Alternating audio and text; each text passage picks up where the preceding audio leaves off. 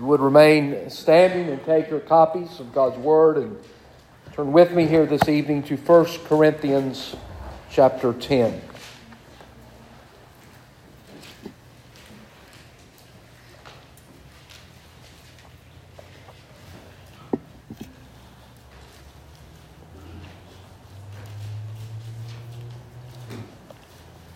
First Corinthians 10, we'll begin our reading at verse 14 and read tonight through verse 22. Hear now the Word of God. It is, it is infallible, it is inerrant, it is God speaking to us. So let us pay close attention. Therefore, my beloved, flee from idolatry. I speak as to sensible people. Judge for yourselves what I say. The cup of blessing that we bless, is it not a participation in the blood of Christ? The bread that we break, is it not a participation in the body of Christ? Because there is one bread. We who are many are one body, for we all partake of the one bread. Consider the people of Israel. Are not those who eat the sacrifices participants in the altar? What do I imply then? That food offered to idols is anything, or that an idol is anything? No, I imply that what pagans sacrifice, they offer to demons and not to God. I do not want you to be participants with demons.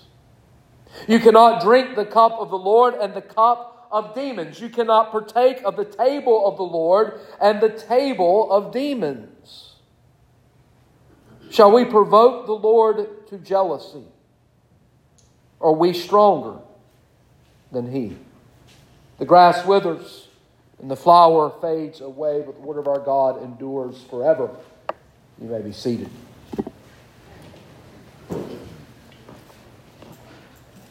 Over the last few chapters in 1 Corinthians, Paul has been dealing with idols, with idolatry. It began in, in chapter 8 with food offered to idols. And Paul said there, we are from time to time to consider the weaker brother. Even though idols are nothing, false gods are nothing, that we may well consider the weaker brother. And then he showed the Corinthians how he did all of that in surrendering his own rights as an apostle. And then last week he spoke of Israel and how we are to learn from their example, their bad example. We heard of Israel's history last week in 1 Corinthians 10, verses 1 through 13, and, and saw the idolatry of Israel and the lessons that we can learn. And so tonight, Paul continues speaking of idolatry, and he tells us to flee from it, to run away now, why is that? Well, God hates idolatry. Idolatry strikes at the very character of God. Idolatry takes something or someone from God's own creation and it seats it on his throne and it puts him in place, puts it in place of him. Now we know Corinth was a city overrun by idolatry. As you entered into Corinth, the first thing that you would see was the Acrocorinth. It was a great uh, mesa rising hundreds of feet above the surrounding countryside. At its peak was a temple to Aphrodite, the goddess of love and erotica. And so, upon, upon entering Corinth, you would see all types of temples, all types of idols. You see, it was into this culture that Christianity came. And when Christianity came into this culture, then there was conflict.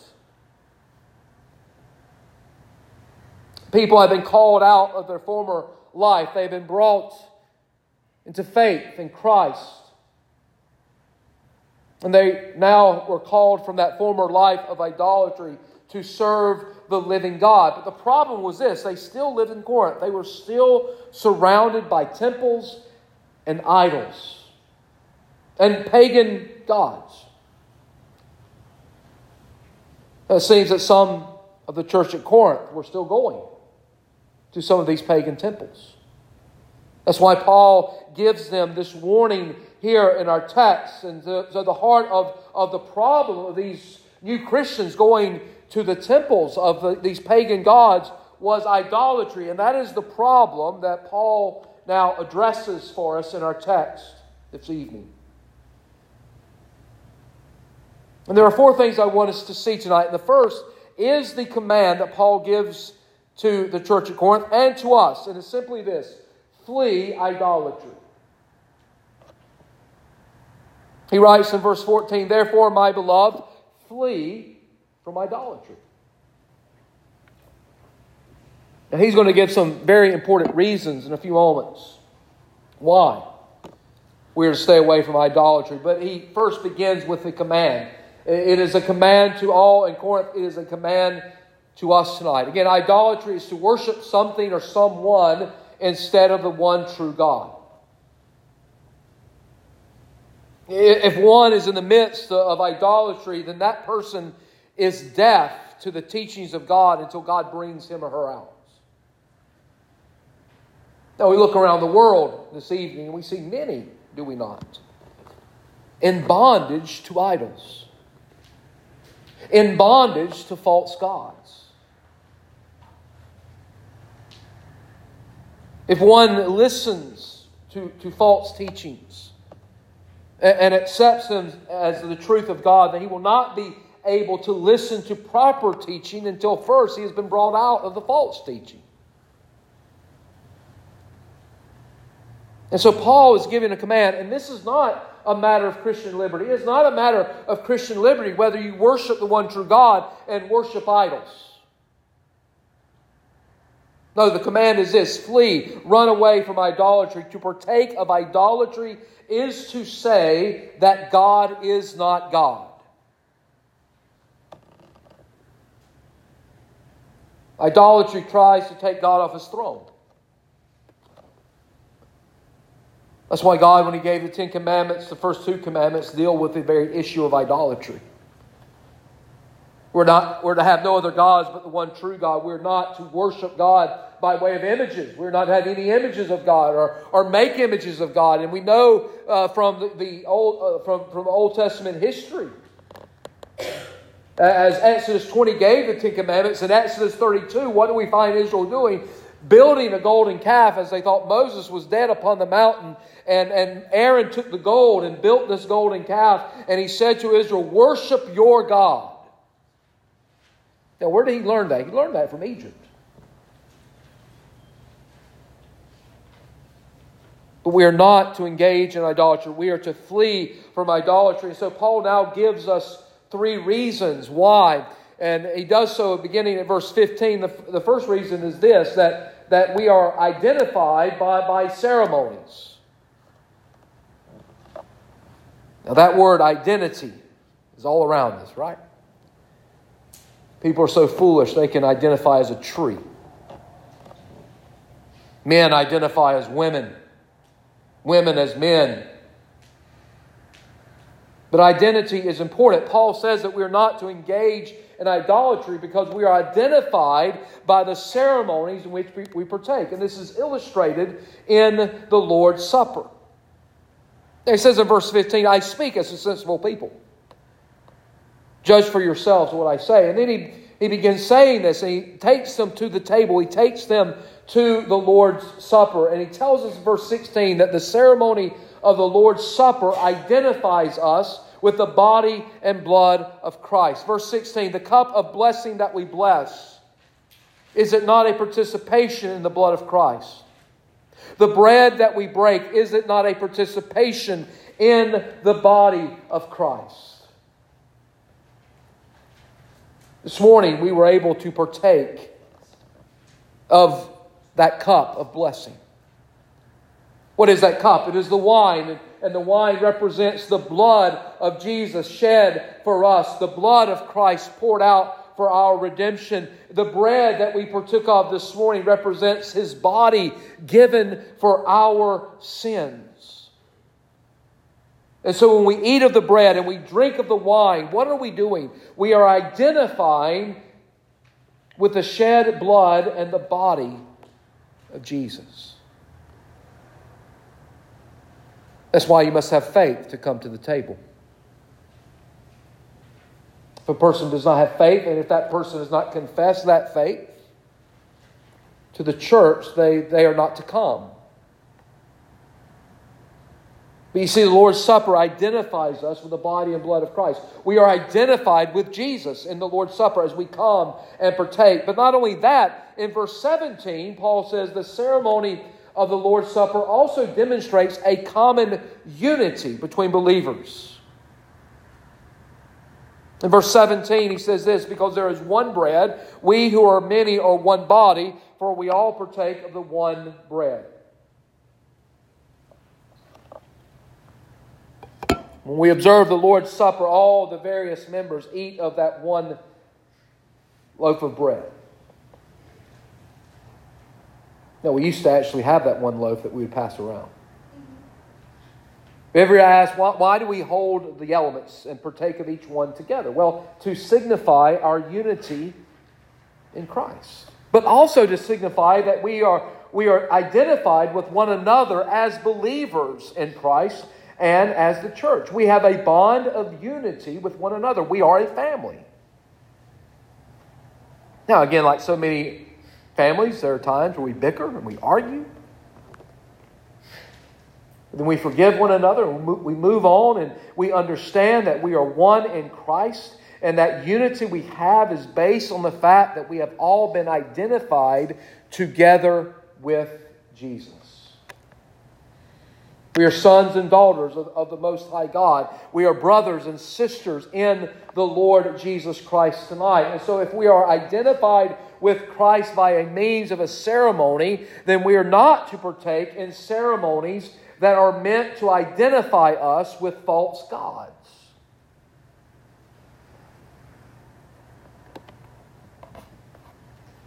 Let me give you one example of this, one that has infiltrated the Christian church, not so much here as other places, but it's the example of the Masonic Lodge.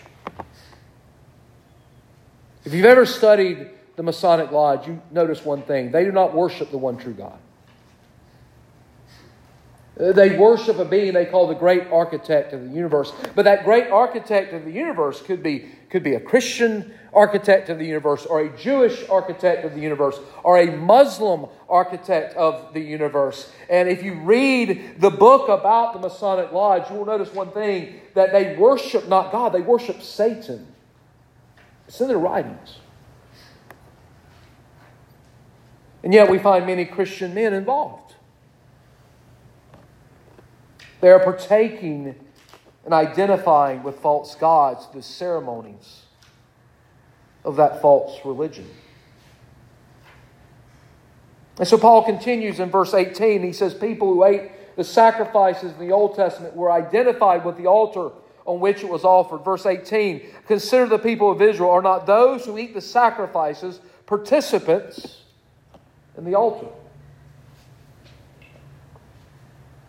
When the Jews brought their sacrifices to the altar, we know that portions of those sacrifices were given for the priests and their families, the Levites.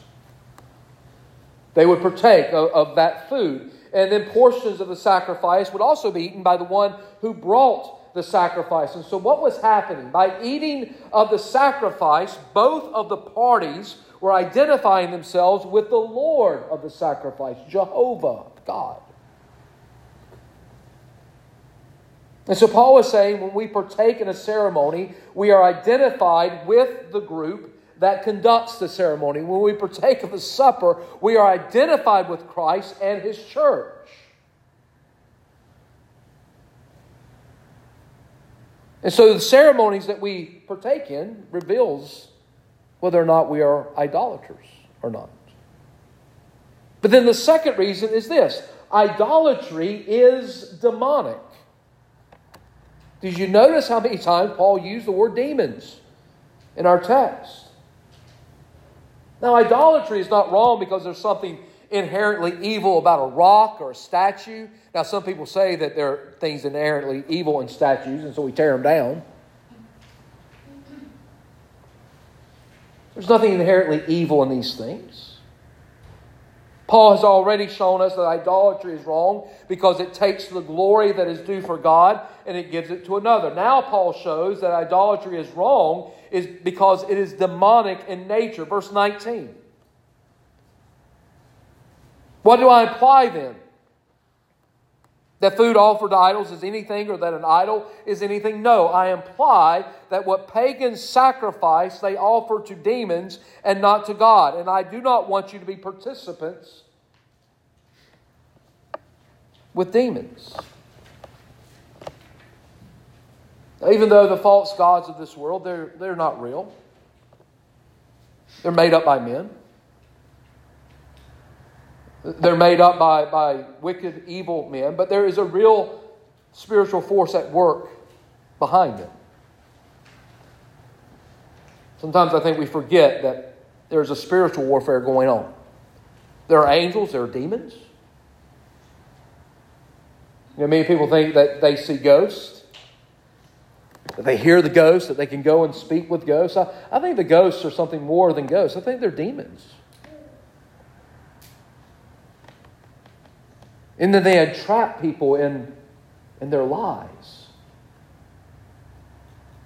And the spiritual force behind all of these false gods, again, there's one true God, isn't there? There's one. That is uh, the triune God of heaven and earth that we worship tonight Father, Son, and Holy Spirit. But the spiritual force that's behind all these pagan gods is a demonic force. We see in the Gospels that the demons were real and active. And at the time of the first advent of Christ, they were waging a war against man and against Jesus himself, unlike anything we have ever seen. Why? Because they knew who Jesus was. They knew what he had come to do, and they were trying to stop him from doing it.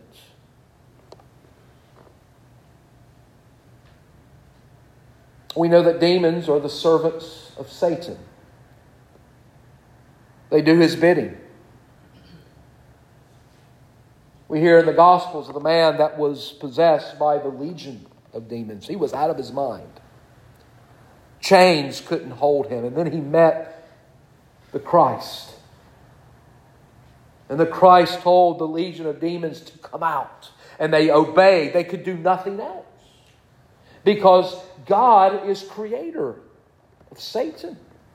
Satan fell. Satan was an angel. He fell from that glorious position that he was created by God, and they must do the bidding of God. God uses even the work of uh, Satan and demons to fulfill his purpose in life. But yeah, God is not the author of sin. God doesn't tempt us.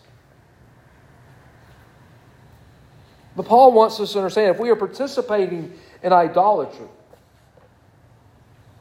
then, we are actually worshiping Satan. I remember even as a young man in the early 80s, it seems like there were a lot of people that liked to worship Satan. There was a story not too far the, from the church where I spent the majority of, well, all my teenage years and through seminary, uh, of a young lady who was taken one night not far from that church and she was murdered because they were performing a satanic ritualistic sacrifice. It still happens today. We don't think of it, but it does. And Paul says this followers of Christ are not to become sharers in demons. And he goes on, he says it's an inconsistent service. Verse 21 You cannot drink the cup of the Lord and the cup of demons. You cannot partake of the table of the Lord and the table of demons. Now, Paul here is still using the analogy of the Lord's Supper. He says you cannot partake of the Lord's Supper along with Satan's supper. You cannot be identified with God, with Jesus, and with Satan. And Jesus himself told us this, did he not? In Matthew 6 and verse 24, he says, No man can serve two masters. For either he will hate the one and love the other, or he will hold on to one and despise the other. You cannot serve God and mammon. But there are a lot of people who are trying to serve two masters, even tonight. Now, we try it too, don't we? We do it every time we sin. Every time we sin against God, we are trying to serve two masters God and the flesh. The Lord Jesus and the sin that we love more than Him. But Paul says this cannot be done, nor should it be done. You see, God will not share loyalties.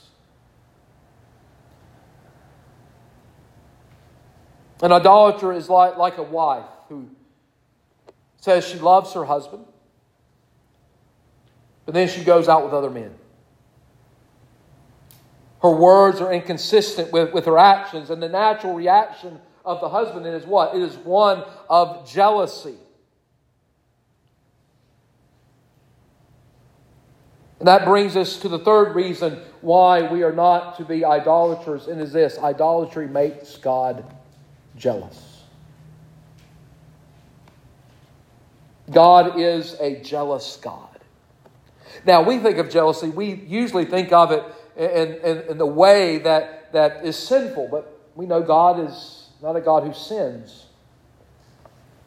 God will not stand for competition. God is jealous for that which is the most holy and upright and worthy to be esteemed and worshiped. He is jealous for His own glory. He created every one of us who are here tonight for what reason? To glorify Him. That is our one purpose in life. You don't need the purpose driven life. You need that one purpose. Your purpose is to glorify God in everything you do, think, and say.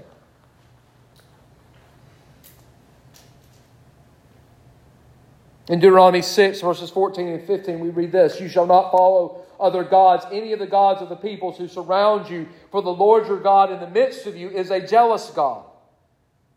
Otherwise, the anger of the Lord your God will be kindled against you, and he will wipe you off the face of the earth. Those are the words of God to Israel. Now, what happened to Israel? Well, the story of Israel is one of Israel's rise and fall, and it is a story of the jealousy of God.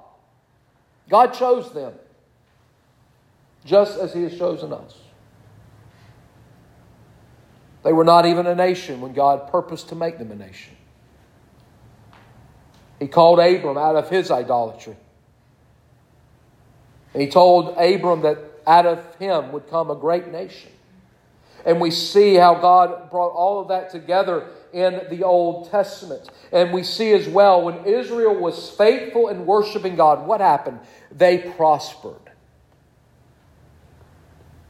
But when they were unfaithful, God was not pleased. And the enemies of Israel were victorious over her. The greatest example of this in the Old Testament are when Judah, the southern kingdom, is taken into captivity by Babylon, and Israel, the northern kingdom, sometime earlier taken into captivity by Assyria. They constantly worshiped false gods. They sacrificed their children to the false god of Moab. And God eventually said, Enough. But at that time, He did not desert them, did He? he? He brought some of them back out of that Babylonian captivity to come back and to begin rebuilding that temple. And there was opposition as they came back, but yet God was with them. And then in His timing, He sent forth His Son, His only begotten Son, the Messiah whom they had longed for for centuries. And what did they do with Him? Some believed. But the majority cried out for Him to be crucified. And ultimately, what happened with Israel of old? Well, is seen in 70 AD when God sent the Romans and laid waste Jerusalem. You see, that was more than just something that happened in history. That was a testimony of the living God. And now, who is the Israel? It's us, it's the church. Made up of who? Believing Jew and Gentile. That's why we are to tell those who are, are still entrapped in the old Jewish religion that looks not to Christ as their Messiah. We must tell them the truth. We must preach Christ to them as we would the, the Gentile pagan that is in, enslaved in some idolatry or some false God.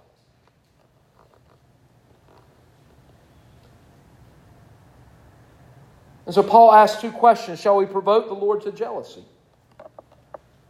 Are we stronger than He?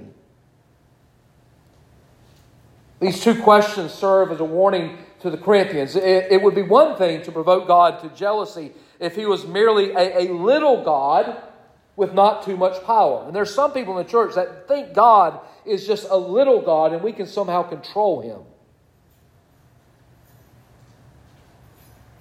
It, it would be one thing if we could provoke, if we provoke God to jealousy, if He did not meddle in human affairs. But the God whom we worship tonight is the God of creation. He created all things in the space of six days, and all very good by the word of His power, and He is the God of redemption.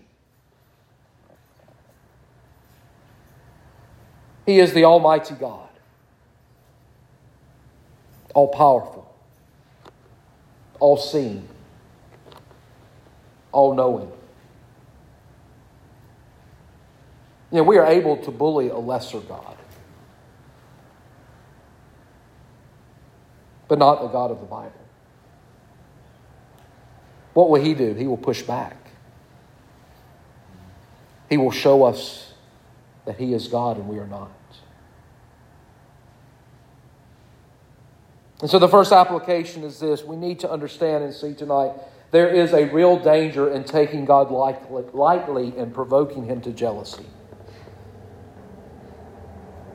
You know, affirmation of faith this morning, we dealt with the third commandment. What is that third commandment? We are not to take the name of the Lord our God in vain. And that means more than just taking the name of God in vain and using a curse word. We're not to take the attributes of God lightly. We're not to take the names of God lightly. And we're definitely not to take the worship of God lightly. God loves his people. But he loves us with a love much like the husband loves his wife with a jealous love. God will not tolerate those who claim to be Christians that provoke him to jealousy with idolatry. God will correct us.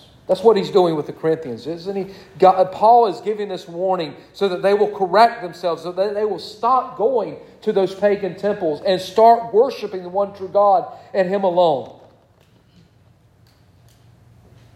And he does so out of love. And God will correct us. If we have idols in our hearts, then he will correct us. He will take those from us. Second, Christian, you cannot participate in the Lord's Supper and the table of demons. Now, we'll try to make excuses. We'll say something like this Well, we're not going to a pagan temple and participating in the meal there. I hope not. But are we participating in other ways? Are we participating in, in other ways by, by reading things that promote demonic, wicked, evil activity? I know some people will not like this, but I remember a few years ago we had a man come and from this pulpit warned all of the parents of this church not to let their children read Harry Potter. Why? Because the witches today say that is the most accurate depiction of, of Wicca that there is. It's the table of demons. It's promoting the demonic activity. Yes, there is demonic activity in this world, and we need to understand that. We need to guard ourselves from it so that we are not sucked in by it. Third, when we partake of the Lord's Supper, we are identifying with Christ. We are identifying with his body that was given for us. We are identifying with his blood that was shed for us. We are saying, I belong to Jesus. He is my Lord. He is my Savior. And therefore, we are not to provoke the Lord to jealousy. We are not to say in one breath, I love Jesus, and the next, I love this world.